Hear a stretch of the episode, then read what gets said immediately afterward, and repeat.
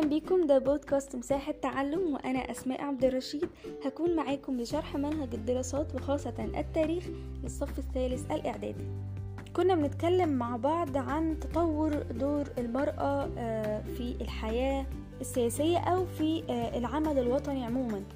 فبدأنا مثلا وقلنا في اول كلامنا ان طبعا تغير دور المرأة وتطور بشكل كبير جدا طبقا للتغيرات الاجتماعية والقضايا اللي بيتم طرحها من الصحافة والهيئات النيابية بشكل كبير، وان المرأة كان ليها مشاركات وادوار كتيرة جدا جدا مهمة قوي قوي. فمثلا عرفنا ان قبل ثورة 1919 تم إنشاء أول مدرسة للبنات، وكانت بدعوة من رفاعة الطهطاوي للخديوي إسماعيل، وفعلا استجاب الخديوي إسماعيل للدعوة دي وأنشأ أول مدرسة لتعليم البنات، وهي اسمها مدرسة السنية، هي لحد دلوقتي موجودة في السيدة زينب، وده كان عام 1873. وعرفنا كمان ان المرأة ساهمت في الصحافة بشكل كبير، فمثلا اتعملت اول مجلة نسائية في فبراير 1907 وكان اسمها الريحانة، وكانت مهتمة طبعا بقضايا المرأة وحقوق المرأة واي عنف بتتعرض ليه المرأة وازاي المرأة كانت مهدور حقها في حاجات كتير. وعرفنا بعدها ليه كان مهدور حقها لما اكتشفنا ان كان اغلب حقوقها اصلا ما كانتش واخداها. والمجلة دي تحولت بعد كده لجريدة في مارس 1908. كمان اتعرفنا مع بعض على مرحلة ما بعد ثورة 1919 لحد ثورة 23 يوليو 1952. وكمان قلنا ان الفترة دي كانت فترة نهضة نسائية وتطور لدور المرأة في مصر بشكل كبير جدا، خصوصا يعني من وجهة نظري في الحياة السياسية. وليه قلنا الكلام ده؟ لان كمان تم مشاركة المرأة في المسيرات او الثورات اللي كانت بتحصل في الشوارع جنب الراجل بالظبط او زيها زي الراجل بالظبط.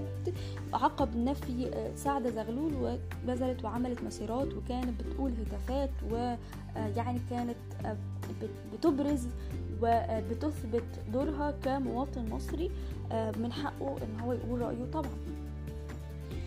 وتم تشكيل لجنة الوفد المركزية للسيدات في 1920 وتم انتخاب هدى شعراوي رئيسا لها. وتم الالتحاق بالجامعة المصرية طبعا اللي هي جامعة القاهرة من أول سنة 1928. كان من حق السيدات والبنات اللي هم يلتحقوا بالجامعة المصرية زيها زي الرجالة بالظبط.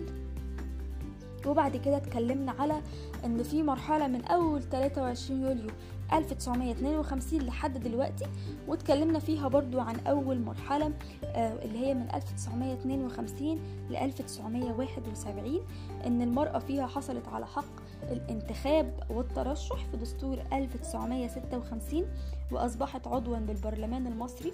وتاني حاجة ان هي تقلدت المناصب الوزارية، فكانت حكمة أبو زيد أول وزيرة سيدة يعني للشؤون الاجتماعية عام 1962 كان تولي حكمة أبو زيد وزارة الشؤون الاجتماعية. وشاركت المرأة المصرية أيضا في النقابات العمالية والمهنية والمنظمات الغير حكومية. الفترة اللي بعد كده اللي احنا هنتكلم عليها النهاردة من 1971 ل 1981 السيدة المصرية أو المرأة عموما شغلت مناصب وزارية، حيث عين الرئيس السادات الدكتورة عائشة راتب وزيرة للشؤون الاجتماعية عام 1971. وشاركت المرأة في الحياة النيابية وشغلت الدكتورة أمال عثمان منصب رئيس اللجنة التشريعية بمجلس الشعب، ودي كانت حاجة مهمة جدا جدا. يعني لما سيدة طبعا هي دكتورة وليها قامة كبيرة جدا جدا أمال عثمان، وطبعا احنا بنقول هنا سيدة مش معناها التفرقة، ولكن احنا بنوضح قد ايه ان الموضوع ده كان زمان صعب ومع ذلك تم تنفيذه، يعني فدي حاجة مهمة قوي. ففعلا تم يعني تعيين الدكتورة أمال عثمان لرئيس مجلس اللجنة التشريعية بمجلس الشعب، وده طبعا كان منصب مهم وكبير جدا جدا. ودي من أهم الأحداث اللي حصلت في الفترة دي من 1971 ل 1981، يعني 10 سنين تقريبا. طيب لو اتكلمنا بقى من 1981 لحد دلوقتي، فالدولة أدركت مكانة المرأة وتم تدعيم هذه المكانة بشكل كبير جدا، وبنشوف ده حاليا في أكتر من حاجة. يعني تقريبا خلاص ما بقاش فيه شغل السيدة مش بتشتغل، وما بقاش فيه منصب يتقال مثلا ما ينفعش عشان دي ست أو عشان دي بنت، لا ما بقاش بيتقال الكلام ده خالص دلوقتي، او ممكن يكون بيتقال ولكن مش بشكل كبير زي زمان. دلوقتي بنشوف السيدة او المرأة كتف بكتف، يعني مع الراجل في اي وظيفة. ما اعتقدش ان احنا ممكن ندخل مكان نلاقي كل اللي شغالين فيه رجالة بس كهيئة يعني او كمؤسسة. لسه طبعا ما زالت في بعض الافكار اللي بتمنع المرأة من ان هي تشارك في ادوار معينة، وانا بقول افكار لان هي مجرد افكار مجتمعية، لان المرأة من حقها ان هي تشارك في اي وظيفة هي شاطرة فيها وهي حباها، ولكن طبعا ما زالت لسه بتمنعها اكتر من حاجة ان هي تشارك في الحاجات دي. وما زالت منظمات المجتمع المدني او الهيئات بتشتغل على الموضوع ده بشكل كبير جدا. ايه هي منظمات المجتمع المدني؟ اللي هي يعني خلينا نتعرف عليها في النقطة اللي جاية عشان ما احرقهاش، تمام؟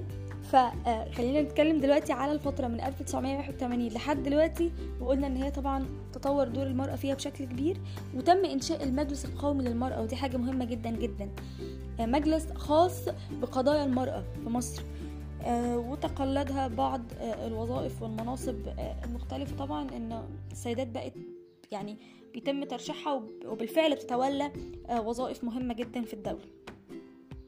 الجزء اللي بعد كده وهنتكلم فيه عن منظمات المجتمع المدني، وده بقى الجزء اللي انا كنت حابة اتكلم فيه بشكل كبير. ايه هي منظمات المجتمع المدني؟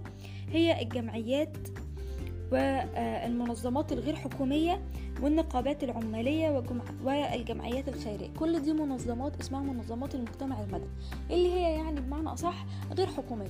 أي حاجة غير حكومية منظمة ليها دور كبير هي اسمها منظمات المجتمع المدني. مثلا البودكاست اللي احنا بنطرحه دلوقتي ده من خلال هيئة مهمة جدا، الهيئة دي بتعتبر من منظمات المجتمع المدني. ليه؟ لأن هي غير حكومية. طيب منظمات المجتمع المدني دي ليها طبعا عناصر فعالة في تقديم الخدمات الاجتماعية وتنفيذ برامج التنمية كمكمل للعمل الحكومي، لا ينتقص منه شيء طبعا، بالعكس هما بيكملوا بعض في أجزاء الحكومة لازم تقوم بيها، ولكن طبعا لأننا عدد الدولة كأفراد كتيرة جدا، فتم عمل منظمات المجتمع المدني ان هي بتساهم ببعض الادوار مع يعني او بجانب العمل الحكومي، وبيكملوا بعض. من انشطتها مثلا ان هي تعمل توعية للمواطنين وتعرفهم بحقوقهم السياسية زي الانتخابات، التصويت، ازاي يترشحوا وهكذا. تاني حاجة توضيح علاقة المواطن بالدولة وازاي يعبر عن رأيه وحقوقه وواجباته.